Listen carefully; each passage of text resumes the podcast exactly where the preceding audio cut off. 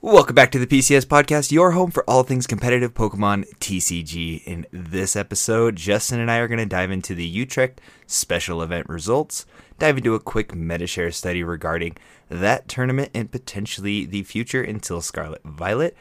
There were some new cards released, and we're going to dive into those as well. We'll answer a listener question and give our predictions for the Charlotte Regional this weekend.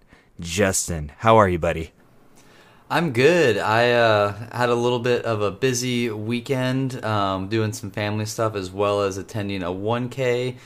Um, performed okay at the 1K. Um, lost my winning round to top cut, unfortunately, but you know that's how it goes sometimes. Uh, other than that, I'm just gearing up for another wild week at work. We seem to be just busier than ever, uh, beating all of our numbers from previous years. So just keeping up with those uh, punches, which is never a bad thing. And here we are, ready to talk some Pokemon. How about you? I am good. Uh, my team, we got all of our singles, like the actual physical singles we need to start practicing Scarlet Violet this week. So that was a huge, huge thing for us. You know, kind of divvying up play sets, making sure everybody gets a little uh, taste of what we got, and we got it very, very early. So we're super thankful for that. Um, just can't wait to start building decks with all that stuff. Um, other than that, yesterday, March 19th, I uh, celebrated my birthday, turned 29. So yeah, I'm super old now.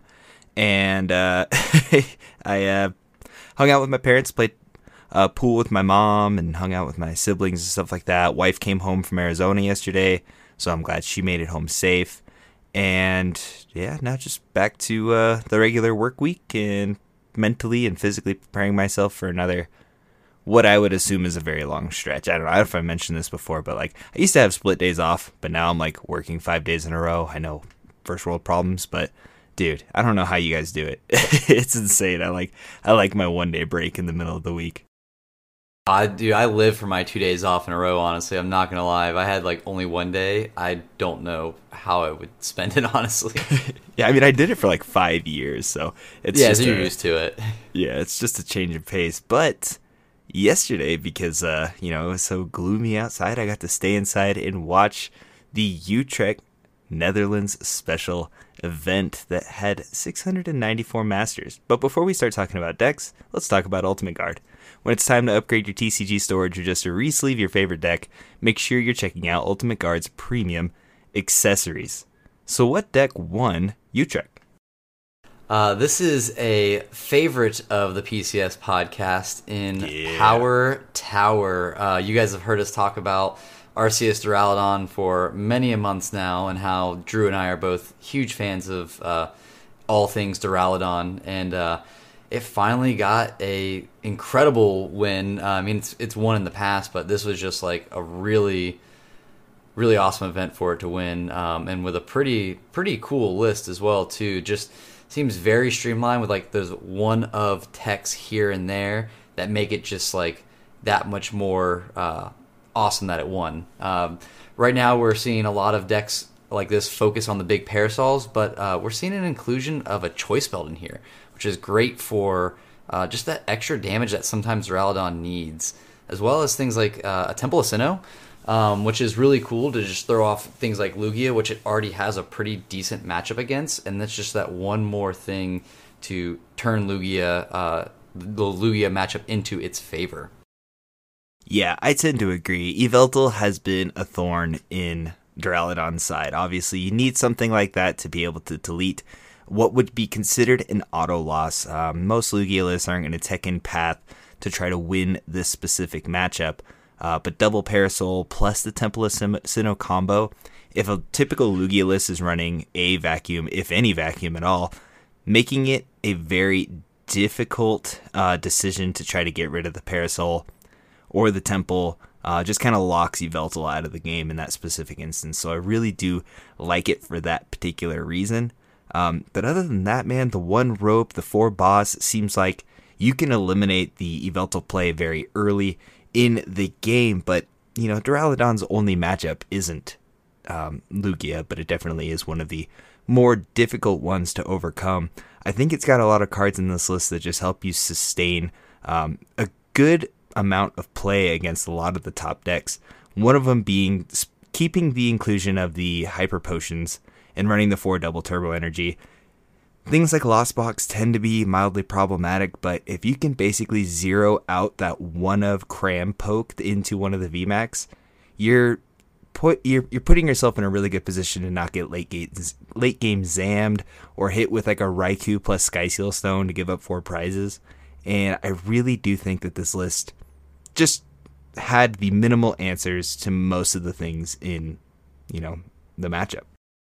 Yeah, offsetting that damage that uh, that chip damage that Lost Box uh, does is is huge. Not only in you know the Duraludon matchup, but just matchups in general because they they prey on you know chip damage here, chip damage there, and then clean up with a Sableye later on, or like you said, a big big Zam knockout or something like that. So to be able to keep the hyper potions in this list and be able to just negate that in general um, just makes it so strong. And yeah, like you said, the four count of boss just so you can you can get whatever you want whenever you want is absolutely insane. As well as the inclusion of escape rope. I know whenever I was playing Power Tower, um, I always had like three boss in one rope or four boss no rope. So to be able to fit that all four and a rope, that's just another switching option. Um, and then we also see they're p- playing a full four count of Pokegears, so the likeliness of them to find that boss when they need it is absolutely. I mean, it's it's incredibly huge to, to get it when you need it there. Um, just being able to, you know, power through their deck honestly, and do what they need to. And I don't think we mentioned um, who piloted either. Uh, Nico Alabas was who piloted this too, by the way. Yeah, super sick. Congrats on you know taking home first place. This is a really sick event. Actually, had a substantial amount of players there too.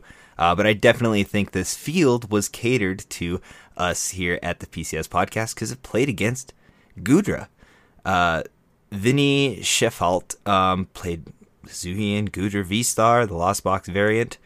And I tend to like this list a lot too. Uh, but I want to hear your thoughts first, Justin.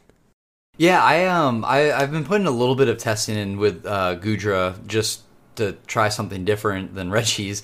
Um, and I've I've kind of been liking it, but what's crazy about this list to me personally is the fact that there's no ball search whatsoever in the deck. Um, it's got four battle VIP pass, but other than that, there's literally nothing to search out a Pokemon other than capture energy, and then you know if you get knocked out, a Raihan. Um, so I think that's a little strange in my opinion, but at the same time, if you're really digging through your deck with uh, the Comfeys, with things like the Radiant Greninja, your Colresses.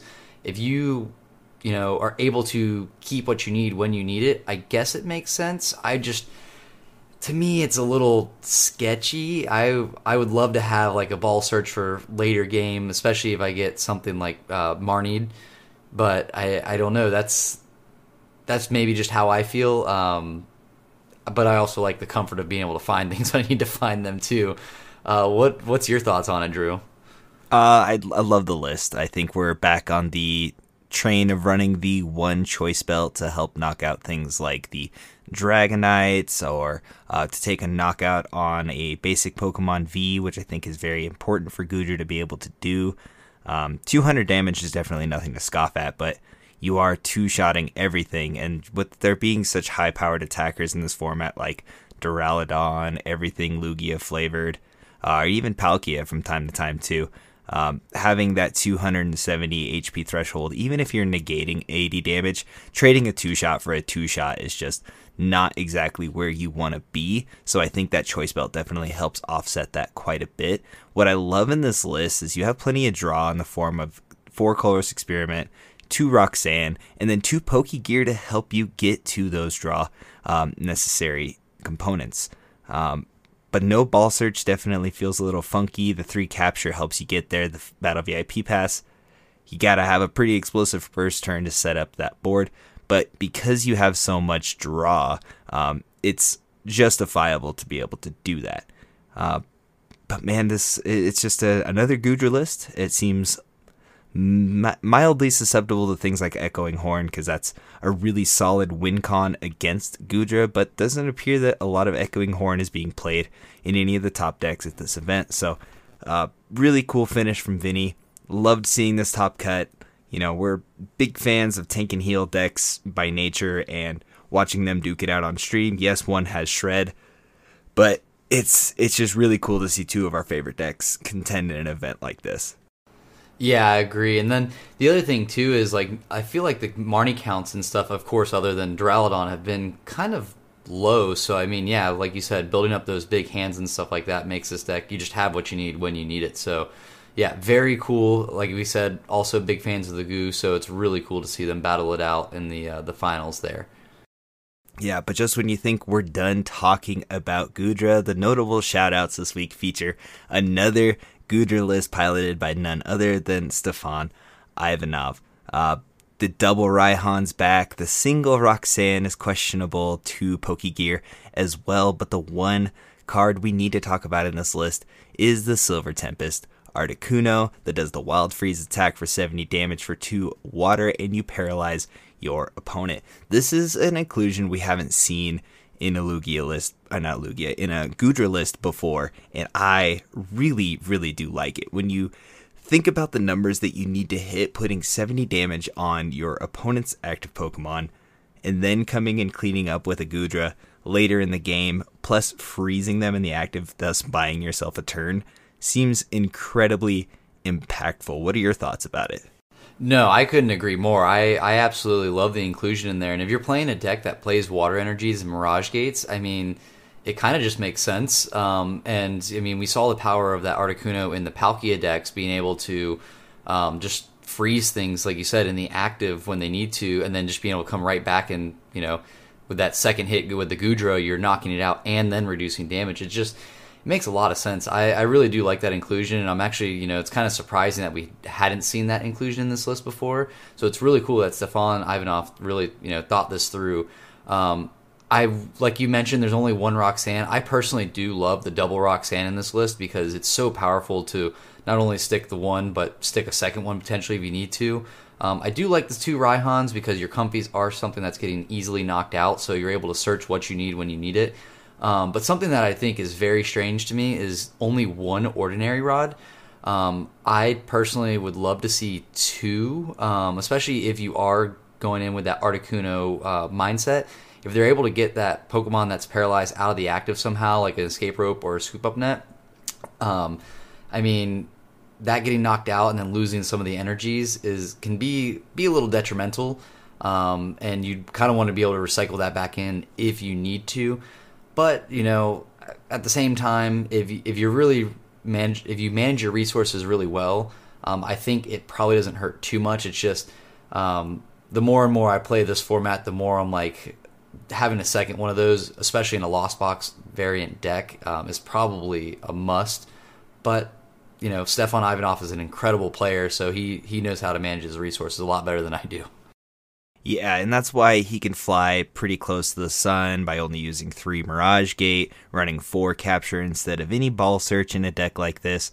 No no spicy tech, no no cute cards here, there, no big parasols or anything like that. It just seems very streamlined and you know, third place finish is definitely nothing to scoff at, so definitely very cool. In another list that I think Justin and I are a very big fan of is uh, Bernardo Diaz's Arceus V Star Inteleon Beedrill list. I'll let you take it away on this one, buddy.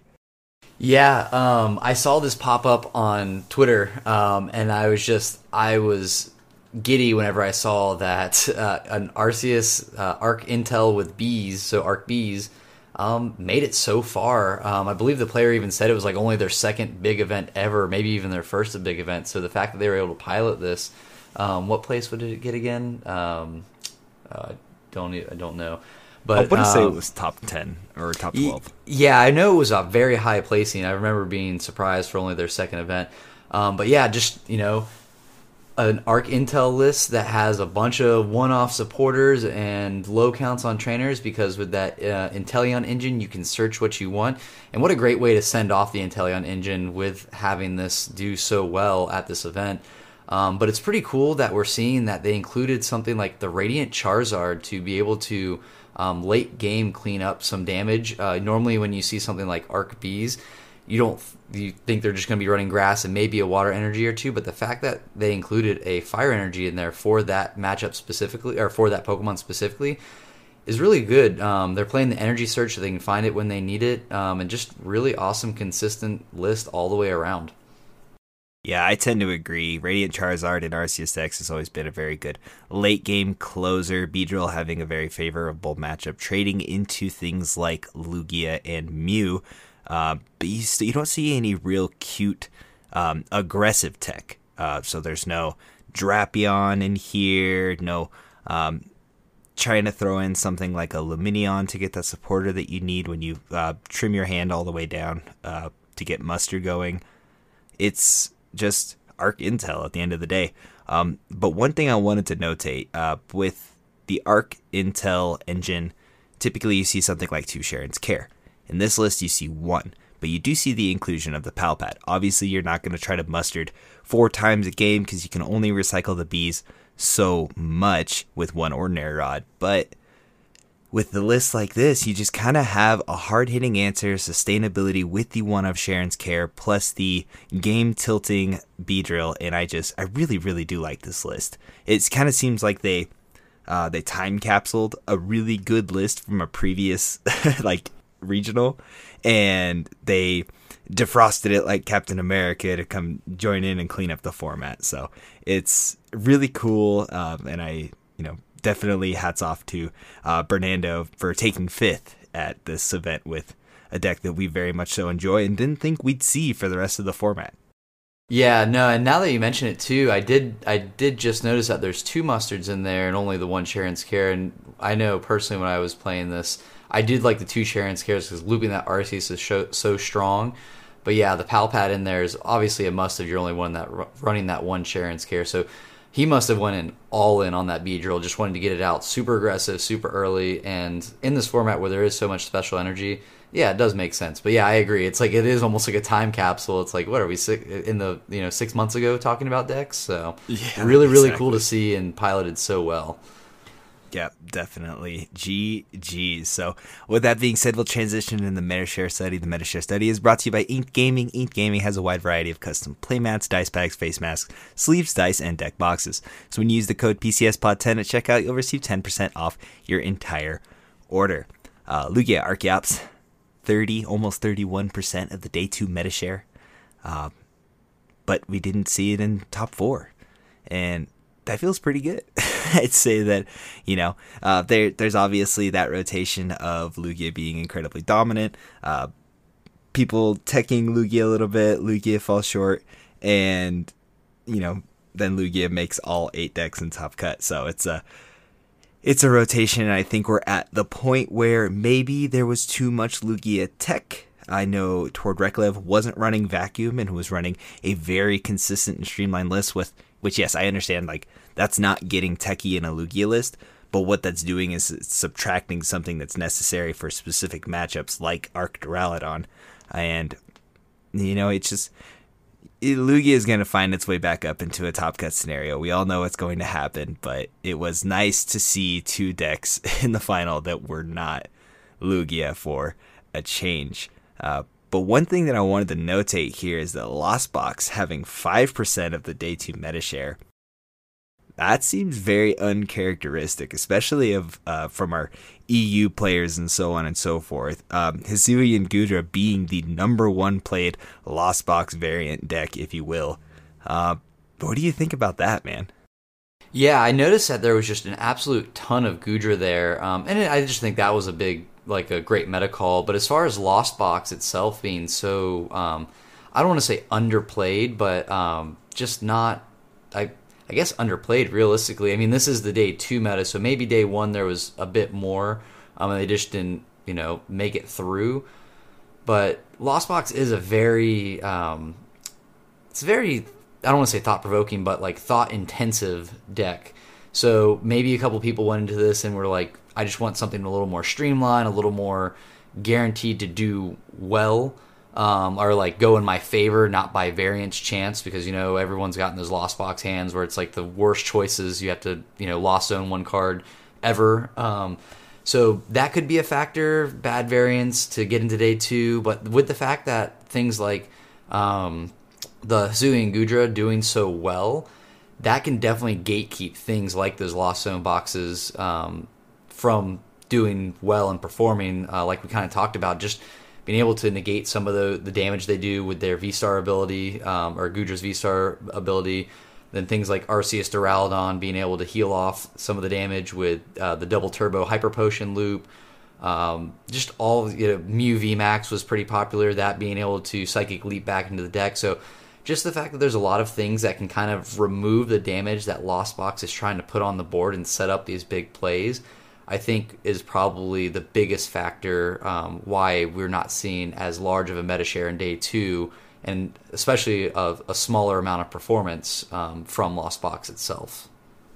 Yeah, and I feel like the fringe that we saw in day two as well.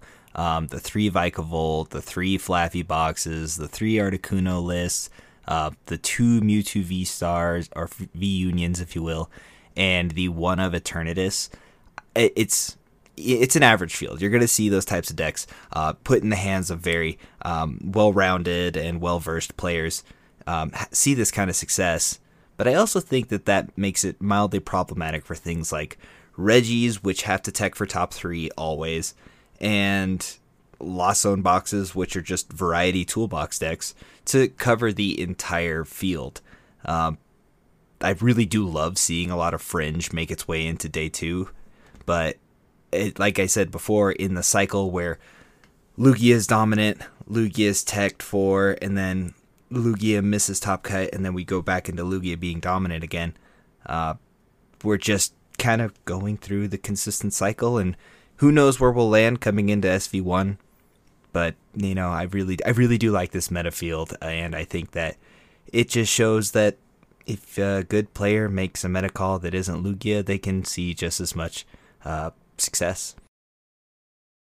Yeah, I personally didn't pick up Lugia once through uh, this format just because you know Lugia and everyone's playing it. But yeah, you put a good deck in a good player's hands and they can perform. I mean, we've seen it time and time again. And um, I mean, this regional we saw Arceus Duraludon take the whole thing with such a large uh, Lugia Archeops, you know, field. So yeah, good player with a good deck can win every time. Yep, for sure. So I I could see Mew and Lugia staying at their respective 20 and 31% when it comes to the next couple formats, especially Charlotte, but we might not see so much Flaaffy Articuno, Mewtwo V Union, and Eternatus going forward. But who knows? You know, Eternatus did make a second place finish a couple weeks ago, so we'll uh, yeah. just have to wait and see.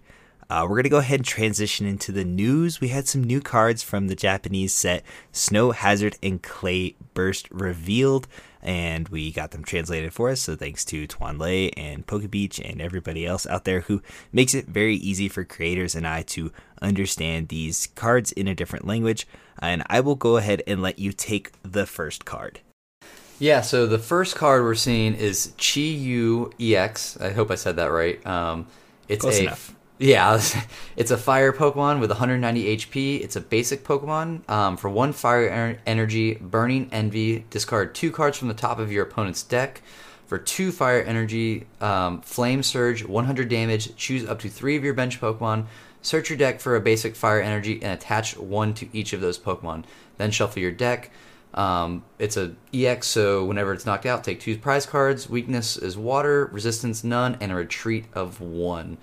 Um, I actually think this card's pretty cool. I think if we ever get like a viable mill strategy, this would be a really cool like mill slash stall strategy. This would be a really cool inclusion because um, for one energy to attach and just discard two um, could be a pretty easy um, cleanup you know card at the end of the game. Um, but also the fact that it's got the flame surge for 100 damage and uh, accelerating energy to three separate Pokemon on your bench um, that can always be very strong as well. Uh, I think with the fact that its HP is so low at 190, it's a little, um, what's the word I'm looking for? A little scary to put that on your bench just to be able to accelerate energy. But at the same time, um, I think it's I think it's actually a pretty interesting card all around. I, I, do like it, and if fire becomes something to, um, you know, play around with a little bit more, I think this would be a really cool inclusion in there. Yeah, I think uh, it has similar merit to the way that Crabominable sways games in um, like a Mewtwo v Union matchup uh, in like Palkia. Uh, but it's just got a significantly lower HP threshold and doesn't quite have the same, um, you know, attacking threat that Crabominable does. Uh, I think as a, I don't want to call it a big basic, but as a basic uh, attacker that you can attach one or two energy to, it definitely can fill a void that you need in a fire deck like that. I think Entei V is probably still a little bit stronger, even though it doesn't have like a mill effect. Um, but I think it's it's kind of theme decky at face, but it's cool. It's new and it's exciting, and that's why we had to talk about it. Uh, the next card I want to talk about is called Baxcalibur, 160 HP water Pokemon. Evolves from Arctic Bax. This is like the Godzilla looking ice Pokemon that we got in Scarlet Violet. Its ability Absolute Zero. As often as you like during your turn, you may attach a basic water energy card from your hand to your Pokemon. And it has an attack for Water, Water, Colorless, Buster Tail for 130 damage, weakness to Metal, and a retreat cost of 2. This card's sick. like, you just really can't get over that kind of ability. Irida being able to grab both the the Baxcalibur plus the rare candy that will allow you to just accelerate energy forever. This is the new Blastoise. This is undeniably one of the better cards we've seen come out of Scarlet Violet. Period. Uh, and it, it only has a two retreat cost, so it's incredibly mobile as well. Uh, I just I don't see a world where this card doesn't see any play. Uh, we're going into a format where stage twos need to be strong and have game tilting abilities, and I think that this card does just that. What are your thoughts? Yeah, no, I really like this card as well too. Um, the only thing is, we you know we kind of thought with Frosmoth uh, and Sword and Shield base coming out that that was going to be super strong. Granted, that was limited to the bench only, so it did have kind of a caveat to it that made it a little harder. So this being, and that was a stage one, whereas this is a stage two, so it's kind of like that trade off. Like, okay, now you're getting one stage further, so we're going to let you attach the water energies to whichever Pokemon you like. So just by doing that, it makes it that much stronger. But yeah, I couldn't agree more that the the Irida plus rare candy or Irida for rare candy in this uh, the Excalibur combo or Baxcalibur, Bax yeah Baxcalibur is literally it's I think it's going to be very strong, and I think Water is going to have a really good uh, field day coming up here soon. Um, it's funny I call it Axe. There's a place in my town called Axcalibur, uh, so that's why I just went for that name. But um, yeah, no, just really cool. I know a lot of people that have been in the game for a long time were comparing this to uh, Deluge Blastoise, and it is very similar to that as well too. So just really really cool to see them you know recognize those uh, previous uh, mechanics and then bringing them back. You know when players love those mechanics. Right, and it it has an okay attack, and for the meta that Deluge was in, it had a very worthwhile attack. But I think that this is just you know, we, we still have Palkia in this format. We still have Suicune and Ludicolo in this format. Setting up two stage twos is unreasonable, but I think just water itself has a ton going for it right now. And, you know, Kyurem's still kind of waiting on the surface to come through and start cleaning up large targets once again. So, and a with, lot. Oh, good. yeah, and just a, a lot on the forecast for water decks being very strong in the next format. Yeah, and I was just going to add to that too, and with the format potentially even slowing down as well too. I mean, that's just going to lend to um, you being able to get this out a lot, you know, a lot easier than you would in like our current format. So, um, yeah, water water might be the next uh, or coming back to being the deck of choice again here soon. Yep, very cool. Next card. Yeah, next card is Chien Pao EX. Uh, it's a basic water Pokemon with 220 HP. It's got the ability Trembling Cold. Once during your turn, if this Pokemon is your active Pokemon, you may search your deck, uh, your deck for up to two basic water energies, reveal them, and put them into your hand. Then shuffle your deck. Um, its attack: two water energies, Hail Blizzard, 60 times damage. Discard any amount of water energy from your Pokemon. This attack does 60 damage for each card you discarded this way. Um, when you uh, obviously it's a two prizer again. Um, weakness is metal, um, and then resistance is none, and a retreat of two. So with this card, um, I actually love this ability, being able to search out two basic water energies. Um, just really good, especially since Water's losing Capacious Bucket, which was the item card that allowed you to pull two water cards from your deck. So this card combined with the Baxcalibur that we just talked about um, is going to be very, very strong, especially um, the fact that you can stack this ability as long as you're able to switch the the uh, Chien Pao into your active um, from your bench. You can do this multiple times and then go in with Baxcalibur and then accelerate energies and just be able to take incredibly large knockouts. Seems so so strong to me. Um, just again adds to water being really really big coming up. What are your thoughts, Drew? Oh man, I love this card. Uh, but it's we'll use Capacious Bucket, and now we have Cat Pacious Buck Cat, because uh, Ch- Chien Pao is a like snow leopard, and uh, I just I had to make the joke. But at, at the end of every turn, you know your opponent takes a knockout on something, big deal. You promote Chien Pao EX, go grab two basic water, and you're cooking again. You're thinning your deck out while simultaneously having the energy to attack with a Pokemon like this. Yes, being able to rotate uh, two of these into the active to pull four water out is definitely very good, but we have superior energy retrieval coming back into the format. Um, it's it just seems like it's poised to be very very strong. Another thing to notate is that it's weak to steel. So although we have all this great lightning support coming out in the future, both Baxcalibur and Chien not being susceptible to what I would consider is like the new best deck in format, or at least a contender for one of the best new mechanics that's coming to our format, is sick. You know, how many times have we seen title Pokemon like Zacian and Zamazenta just eat the entire format until we get something that hits it for weakness? Um, and we just go through that chain of weakness boxes. And I think that this is a great additive, and I think it's going to bring a significant amount of balance and a small boost to water Pokemon that may not see play until these two cards come out. Yeah, it does seem like Pokemon is kind of realizing um, what they did with Sword and Shield, where it's like every set that comes out, it literally automatically knocks out the last best deck in format.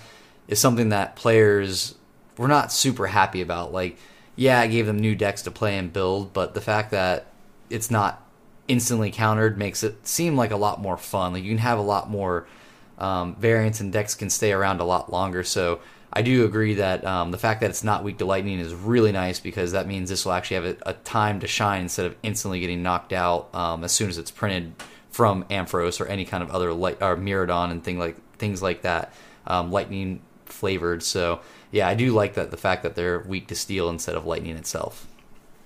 Yep, I tend to agree. The next Pokemon we're going to talk about is Rabsca, which, if you've looked at its name, it's uh, it's the name Scarab kind of moved around itself, and it's scarab-looking bug with a big old dung beetle eyeball, um, poop ball. I don't know what else to call it, but that's, that's that's what the Pokemon design is after. I think it's very tasteless, but the card itself is very cool. Uh, Psychic Pokemon, Stage One, uh, 70 HP. It evolves from uh, Rellor. For one colorless, you do Revival Blessing. You choose a Pokemon from your discard pile and put it onto your bench. This is any Pokemon. You can put a VMAX, V Star, uh, not a V Union, but um, just any single card from your discard pile and put it directly on your bench. And that ends your turn. That's super strong. Being able to have any recovery like that and put a single prize attacker into the active to trade that out just seems like a very good addition to our format. For two psychic, you do Psybeam for 50 damage, and your opponent's active Pokemon is now confused. Eh, it's just lackluster. But the first attack is where it's at. Uh, weakness to dark, resistance to fighting, and a retreat cost of one. Um, I'm not sure what I would pair this with yet, but the fact that you could use it in the Zoro box, um, that is seeing um, a small nerf because we are losing twin energy. Uh, but this is definitely something that is very, very cool. No one's really gonna play that much Lost Box going into like not Lost Box, but Lost City, um, going into the future. So something like this could definitely checkmate your opponent, unless of course you know this card comes out and people say, okay, it's Lost City time forever. Uh, but I really do like this card. Yeah, I'm. I will say I'm a little indifferent about it. Like when I was first reading it, um, I thought it was really cool and that the that first attack is really strong. But then I remembered we have things like Eternatus VMAX that, granted, it's not an attack, but it does almost something exact, you know, similar. Um, you play that down, you search for two VMAX, and your turn ends. Oh, you mean the Radiant Eternatus? Yeah, Radiant. Yeah, yeah, Radiant Eternatus. Sorry about that. Um, So, in a sense, it's kind of the same thing. Like, even though that's an ability, it still ends your turn, whereas the attack puts something from your discard pile onto your bench. It also ends your turn. Um, still very, very strong, but at the same time, I, you know, and maybe it's not comparable because uh, this Rabsca is any Pokemon that doesn't have to be a VMAX. It can be, you know, one of the new Stage 2 EXs, things like that. Um, but with you know we're not seeing Eternatus VMAX or not Eternatus VMAX, but Radiant see really any play right now because the fact that it ends your turn, so you don't have a chance to charge that up. It just kind of just goes to your bench, and then your opponent's like, okay, well I'm going to try to knock that out, so that way all that work you did was for nothing. Um, so I'm indifferent, and maybe with the slower format, we'll see both of those car both um, Radiant Eternatus and this Rabsca see you know be a little more viable and things like that. Um, but yeah, right now I'm kind of up in the air about it. It's a very cool attack, just being able to bring something back from your discard pile, but at the same time, comparing it to Radiant Eternatus, it's already not really seen any play. It kind of that's where I kind of put it, but just still a really cool Pokemon and a really cool attack at the same time. Yeah, for sure. I also think that maybe in something like GLC, uh, this could be huge. Being able to put the Infiltrator, uh, Dragapult directly back onto the bench. Uh, not having to go through the whole cycle of evolving into a whole stage two in a slower format like that uh, could be very, very impactful. But it's a really cool attack. I don't know where to use it yet, but I think that it's definitely very strong. Uh, next card, Justin. Yeah, so Ting Lu EX. It's a basic uh, fighting Pokemon with 240 HP. So pretty, pr- yeah, pretty good for a basic uh, EX.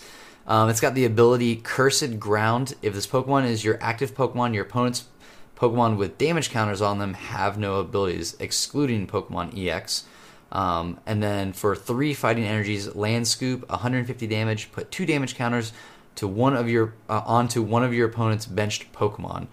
Um, and then of course two prizer. It is weak to grass, no, no resistance, and a retreat of four. So um, instantly, huge HP, which is always really nice, especially for a basic.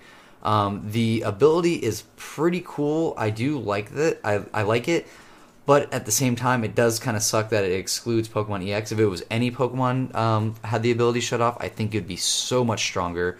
Um, just because we're seeing a lot of these EX come out with abilities, but um, Land Scoop kind of kind of large attack, but the fact that you're adding damage counters, which then go on to uh, help that cursed ground ability is really nice. The retreat of four is is a little you know um, not not desirable, but I think this could be paired really well with the Hawlucha that we've seen coming out with um, Scarlet and Violet base. Um, just to be able to kind of shut off different abilities on the board and kind of try to control the board state. But I think this card would be so much better, like I said, if it didn't exclude Pokemon EX on that ability. Other than that, um, I think it's cool card, but I don't know if it will see play based on the wording so far. Right. Um. So it having 240 HP, right? If you're shutting off the Regielekis by using something like an early game Gapejaw Bog, where your opponent puts all the damage counters on themselves if they want to have uh, Pokemon, is really cool. The fact that it shuts off Miraidon and the whole point of Gapejaw Bog is to put damage counters on Pokemon played from the hand, not from the deck, where Miraidon gets them directly from the deck. Puts this card back just a little bit, and you're leaving something with a four retreat cost in the active. So it has, uh, it doesn't have a whole bunch going for it, but I think that like maybe in a world where you lead with Ting Lu, put down something like Gapejaw Bog, and then try to set up something like Aerodactyl, um, might be very impactful in the future to just play like a lock deck entirely. Uh, pack plenty, plenty of switch cards to get this big tanky guy, or play something like Penny that allows you to pick it back up. Um, I think that that's going to be very necessary, but it's I don't know something to definitely play around with because with 240 HP, if you're shutting off the Leckies, um, Miraidon's not going to knock it out because it hits a max of 220, and the Leckies are increasing that damage output by itself, and if those have damage counters on it, uh, Ting Lu unfortunately kind of sticks around for a little bit longer and hits for Miraidon weakness. So yeah, I'm indif- I'm indifferent about the card. It's got some stuff going for it. Go ahead.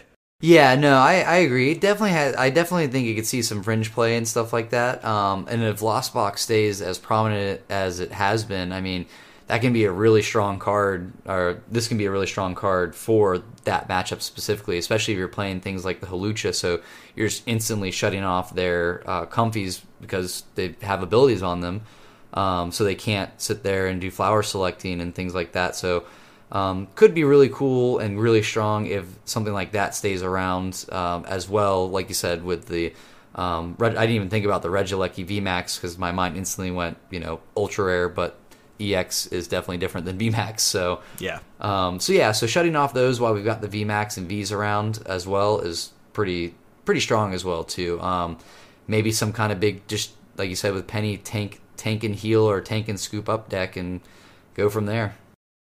Yeah, I, I really do agree. And if your opponent's Klefkis have damage counters on them, you're not getting locked out of the game by Klefki anymore. So there's always that, which is I think is really cool. But huh. you, the, Ting Lu would have to be in the active first before the Klefki. I was just about to say that. I wonder how that would work because it's you know that's an ability, but that's also an ability. Right, but you know the Klefki not being in a, in EX and Ting Lu would need to be in the active. It's kind of like who whoever's Weezing gets to the active first is like the the one that shuts know, it. Yeah, right. So it's it's it's again one of those like you know wob or Weezing um, discussions. But yeah, it's uh, it's it's got stuff going for it. I'm so indifferent about the way that this card will interact in the future. Uh, next card we're going to talk about is the Dudunsparce. Uh, 140 HP colorless Pokemon, stage 1 evolves from Dunsparce. I have been waiting for this card to come out, and they made it very, very powerful. For one colorless, it does Mud Slap for 30 damage. That's it. I'm just kidding. for four colorless, it does Sudden Flash for 100 damage, and your opponent's active Pokemon is now paralyzed. You shuffle this Pokemon and all cards attached to it into your deck, weak to fighting, and then a retreat cost of three. So Lugia is already going to play Dunsparce, right?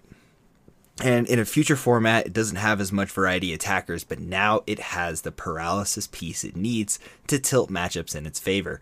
Uh, being able to deal 100 damage, or let's say with two double turbo energies attached to it that you get to shuffle back into your deck, you're hitting for 60 damage. But now you're paralyzing your opponent's active Pokemon, forcing them to have a switch out to realistically sustain attacking. But because you're already packing a Dunsparce, it's almost a no brainer to include something like this because this could sway games one way or another very, very handily.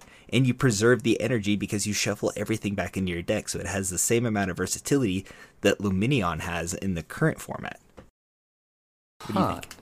Yeah, no, I I actually think that's um, very interesting. Whenever I saw this card, I instantly went to like a Lugia build as well too, because the fact that it's four energies to be able to um, attack is kind of a lot to ask.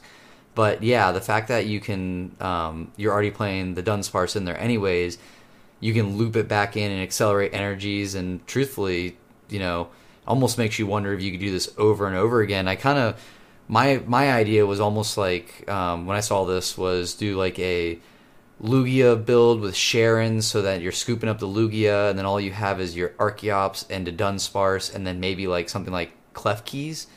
Um, so that way you put this back into your deck, bring up a Klefki. So not only are they paralyzed, but then they've got you know whatever support Pokemon, at least basic anyways, are locked out as well too um, and then you just switch back into you know then next turn you you kind of loop the Dunsparce over and over again and just um, every time you bring up Klefki, so it's like a hit and run. Um, we saw something like this with a Selgor back in the XY era, I believe it was, or maybe it was even black and white. Um, but the fact that it paralyzes and shuffles itself back in, so you're constantly looping and locking out, um, can be. I, I think it could be a really.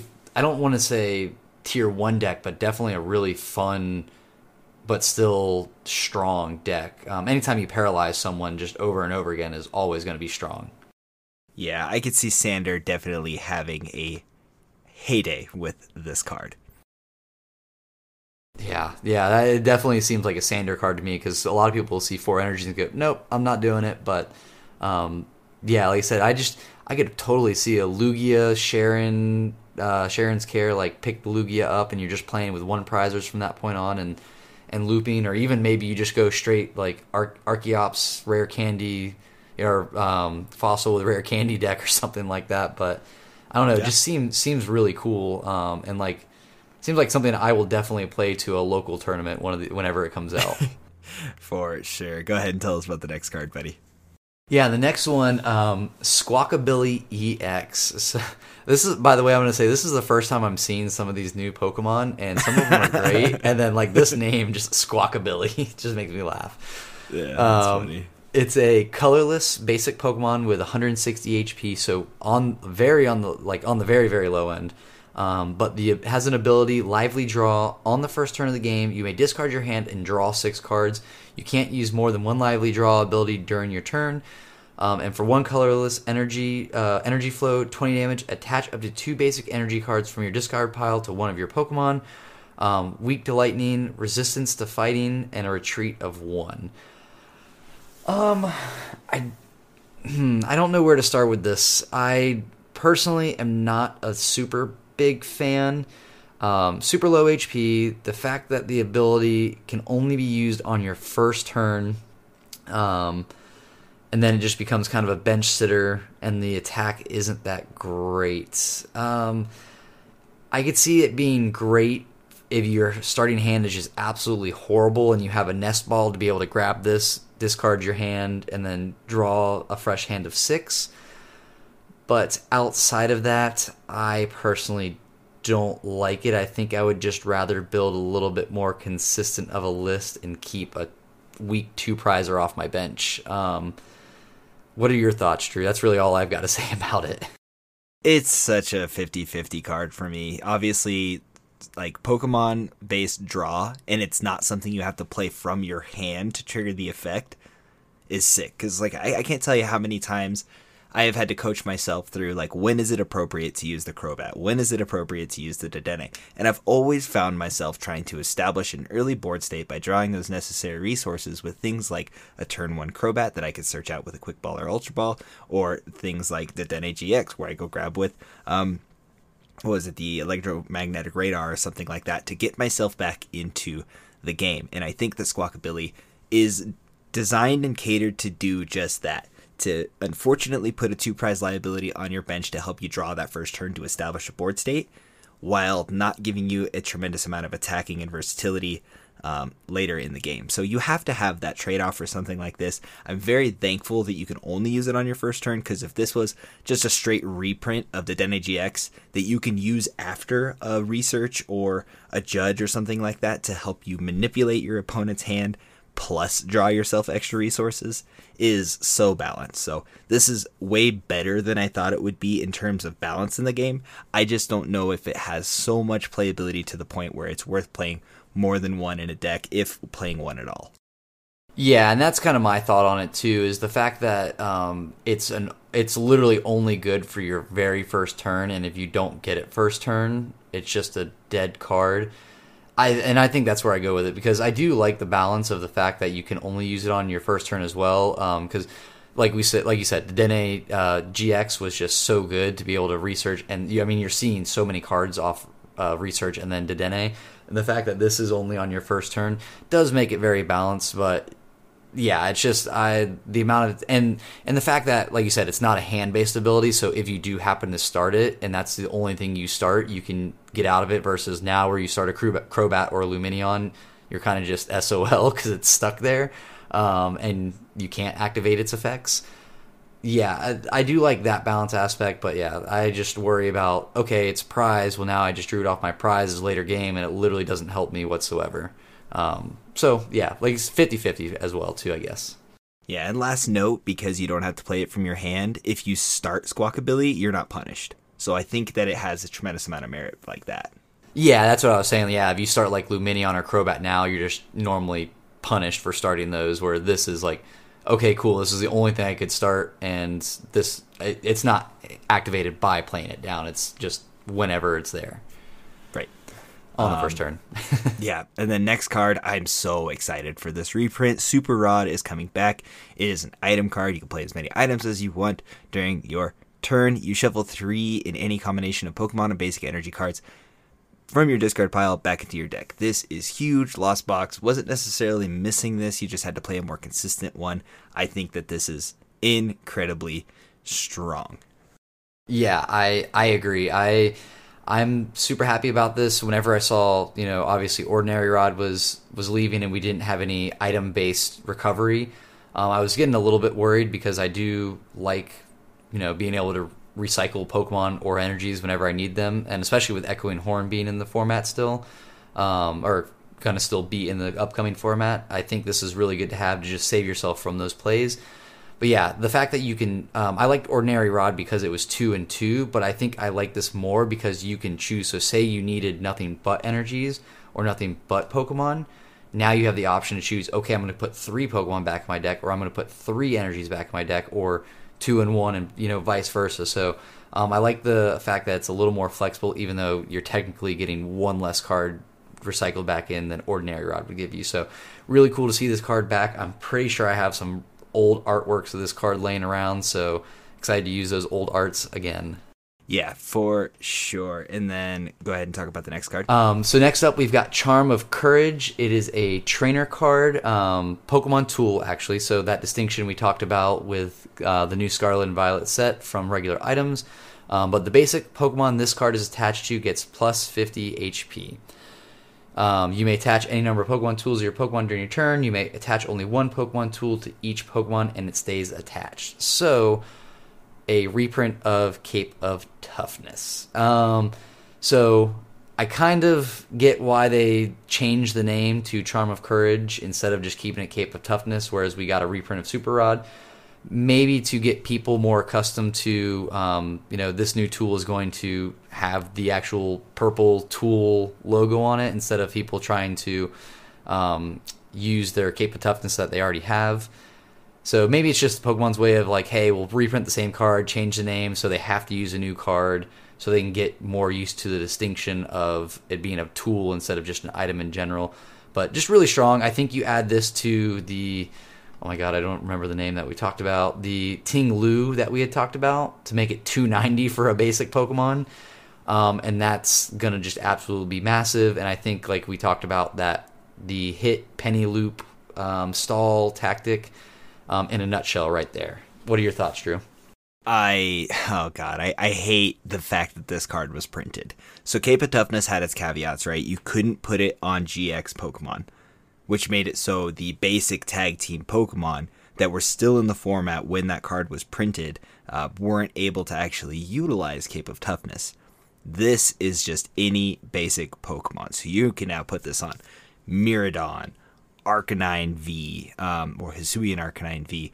Uh, the the big basics that we really don't want to see have this much HP uh, are unfortunately getting a 50 damage buff which is going to make it really difficult for things to be traded out with. Obviously, um, you're already able to shut down the damage output uh, on Miraidon, which is capped out at 220, uh, which would trade out with the uh, what is it, the Capacious Bucket.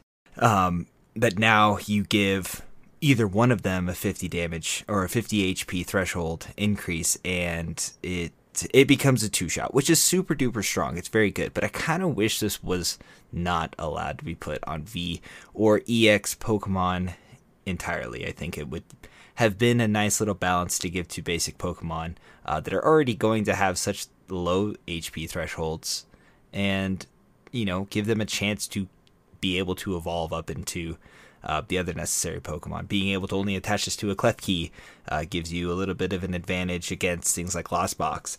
So, I don't know, man. I think that they did us wrong by doing this, but I understand that, like, I, I suppose it's necessary. I think this just encourages a big basics uh, format, and I don't really like that.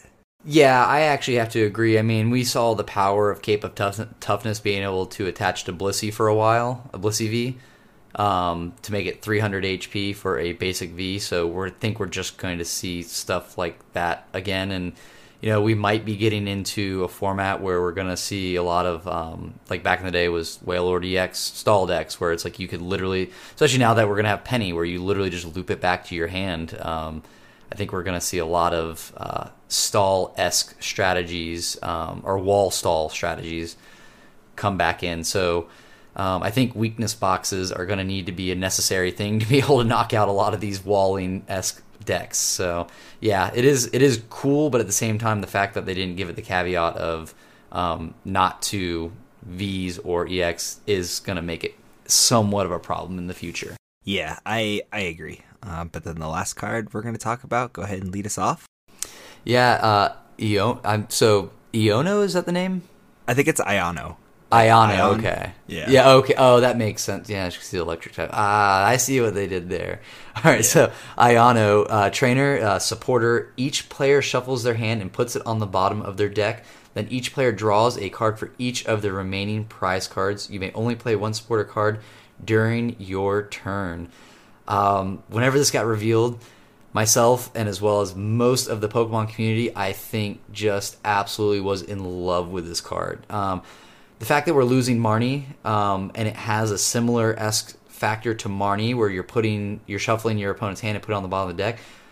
But now it's also that comeback factor that Pokemon's been talking about. So we it's almost like Marnie and N as a card combined. So now whenever you do this, you draw for how many prize cards you have remaining. So if your opponent has six prize cards remaining, you play this, they draw six. If they have one, they get punished. God, they only get one card. So it is just really cool, really balanced. Um, I personally, uh, I love the fact that this card is going to be coming into our format because not only does it um, disrupt like Marnie did, but it also is, I think, a lot more balanced than Marnie was because it makes you have to think about your prize trades. It makes you think about um, your setups and your si- situations when you're using this card, so you don't punish yourself um, and you punish your opponent honestly for um, going off to the races. Yep. Um, it's it's a great card. This is a fantastic supporter. Uh, being able to put the necessary resources that are in your opponent's hand on the bottom of the deck, then they draw however many prizes they have left, is it, it's so multifaceted because if they're holding boss, there's no way for them to shuffle everything back together and potentially draw back into it. This is it, this just spells comeback mechanic, and I think that it's going to be a very expensive full art supporter. Oh, without a doubt. Like the I, I'm kind of punishing myself because one of the few full art cards that I like in my decks are the supporters. And I purposely didn't buy Marnies because they were so pricey, and it's like, well, this might be another full art supporter that I'm not gonna have anytime soon. yeah, I think you're just gonna have to like buy one every month, and it'll be justifiable. Sell my Yeah. car for the deck. Yes, exactly. Now, very, very cool supporter. I can't wait to play this with Klefki Path and Ayano. yeah. Just lock everybody out. All right, those are all the new cards. Very cool to briefly touch on those and give our opinions. We're going to transition into the listener question. Yin on Twitter asks, What do I do with all of my cards that are going to rotate? Justin. Um, you could have a nice little bonfire. Um, no, no. Um, so I've always prepared for rotation um, somewhat early. Like towards the end, I try to start selling off my cards before um, the market gets flooded with all these cards that are going to rotate, and I'll only like keep one or two decks. Um, but realistically, the best thing you can do is things that you know, like 100% are not going to be coming back. So things like the V's, the V Maxes, um, just sell those while you can. But a lot of like the supporters, trainers, items, um, a lot of that stuff, and it's it's always hard to gauge. Um, but I've been burned by it a couple times. Is um, not is is hold on to them if you can. This is what I'm trying to say. I went through a couple rotations where I would always just bulk out all my stuff because it, you know, dropped down to bulk price and things like that. And I would just go ahead and bulk them out because I'm like, oh, I don't need these cards. And then lo and behold, a year later, the card comes back. The older arts are worth, you know, three, four bucks a piece because they're the older art and not the new art, and they're back in rotation. So if you have the capability and the space for it, I would say hold on to those things like your items, trainers, stuff like that, um, because Pokemon does have a tendency to reprint stuff every once in a while. If you don't have that option, like you're you know working with space or things like that, or you just you know don't really care about you know holding on to them for some reason, um, definitely go to your local card shop and maybe see looking what they're like what they might buy and things like that. But yeah, as far as rotation comes those cards that because they're playable are worth a bunch of money now. Rotation hits, and unfortunately, they're gonna go down to bulk pricing. You know, outside of a few GLC cards and things like that, because um, expanded is at this point dead. Um, so yeah, I would just ro- you know sell all the cards that are gonna rotate if you can. Yeah. Um, the only other option I have for you is to try to encapsulate the decks that you liked to play. Um, I'm currently framing some of my favorite decks that are unfortunately rotating, uh, just because you know time I spent playing, practicing them, the memories I have, you know, with my teammates and the events I played with specific decks and specific card combinations uh, is something that I've, I definitely like to look back on fondly. Um, but then another thing you could do is build a cube. If you enjoyed this format, why not, you know, recreate the whole entire thing by building separate decks for a cube type format or separating all the cards into very sim- uh, into the same colored sleeves and building a drafting cube out of it. You know, it's there are possibilities. I personally don't think I would want to play a VMAX cube myself, but if you enjoyed it and your favorite Pokemon or favorite cards were are unfortunately rotating, you could definitely do something along those lines. But other than that, uh, it's important to support your LCS and trade in what you don't think is going to make a comeback. Things titled uh, V, GX, and all those other things uh, will more than likely not make it a reappearance in the TCG. Um, and a lot of older tool cards that were items um, are probably not going to make a comeback either because tools are separate now. So trading those in is a really cool feature because there are people who don't play the TCG and they want to collect those cards. It's a part of something that they want to finish, like a binder full of everything Rebel Clash or Darkness Ablaze and stuff like that. So I think that's a huge additive. It supports your LCS, gets a little bit of store credit or something else into your hands and I think it's a pretty fair trade. I uh, I actually like the cube idea. I think that's really cool because I have seen people doing like era based cubes. So I've seen like you know uh, sun and moon cubes, X and Y cubes, stuff like that. So that's a really cool idea. Um, you know, if I had the the want to build another cube because I will say building cubes can be a very like strenuous task sometimes. Um, that is that's a if you have that want to do that, I think that's really cool. And then yeah, just um, outside of local game store, obviously support them. But if they don't buy it, that's also just good. I don't want to say trade bait, but trade uh, trade fodder towards the collectors that might come to your to your local leagues or you know frequent your local shops and stuff like that. So as they open packs and pull their doubles and stuff like that, maybe you have some cards that from older sets now that they don't have that you know you could maybe work a deal out and get cards you need for your decks. So yeah, um, pretty pretty good question there, honestly, because rotation is upon us. Yep, it is right around the corner. If anybody else has questions for us, make sure you hit up our Twitter at PCS underscore pod. Uh, the Patreon Discord updates. Our last standard locals is on PTCGO this Wednesday, March 22nd at 6 p.m. Pacific time. And again, this locals is in standard format, and we're going to feature a $100 prize pool 200 Crown Zenith codes on PTCGO that you can carry over to live or open, doesn't matter. And we're, of course, going to have some sweet Ultimate Guard swag to go along with the prizing. So make sure you register for it. Should be a really good time. Yeah, I uh, I will be there this Wednesday, so um, can't wait to play against some of you guys. Yeah, in this wonderful old format. Uh, then uh, we'll wrap the show up with the predictions for Charlotte. What you got, Justin? Um, I'm going to pick this deck solely based on. Um, so I was going to go to Charlotte um, originally. Some things changed, um, but I'm picking this because one of my teammates um, is going to be playing it, and I know he has put just the absolute I mean, insane amount of time into testing this deck. Um, he's every time we have testing groups, me and him tested, and I just tell him like, "You're going to Charlotte. What do you want to test against?" Because he's just trying to beat every matchup with it. So um, Lost Box uh, Ray, but his build is pretty consistent and stuff like that. So I'm gonna go with Lost Box Ray to take it because I actually do have a lot of faith in him and his like deck choice and build and ability and and just how much time he's put in. I don't want to say maybe not him specifically, but I think it could be him if he does as well as his practices have been going. So Lost Box Ray. Yep, I think that's a pretty solid pick. Um, I I'm gonna pick Mew VMAX. I don't have any rhyme or reason for it. I just I think maybe it's time for the squishy pink thing to win a event stateside. So we'll we'll see how that goes. We're, we're uh, at the point of deck deck roulette for these things. Yeah, I mean, because if we pick Lugia every week, like we're right eighty percent of the time. So yeah, we, might, we might as well throw our cast our uh, our line into something else. Uh, but with that being said, Justin, go ahead and plug the show. Yeah, guys, if you guys want to find me on Twitter, my handle is PokeBrews and if you want to find me on Instagram, my handle is PokeBrews.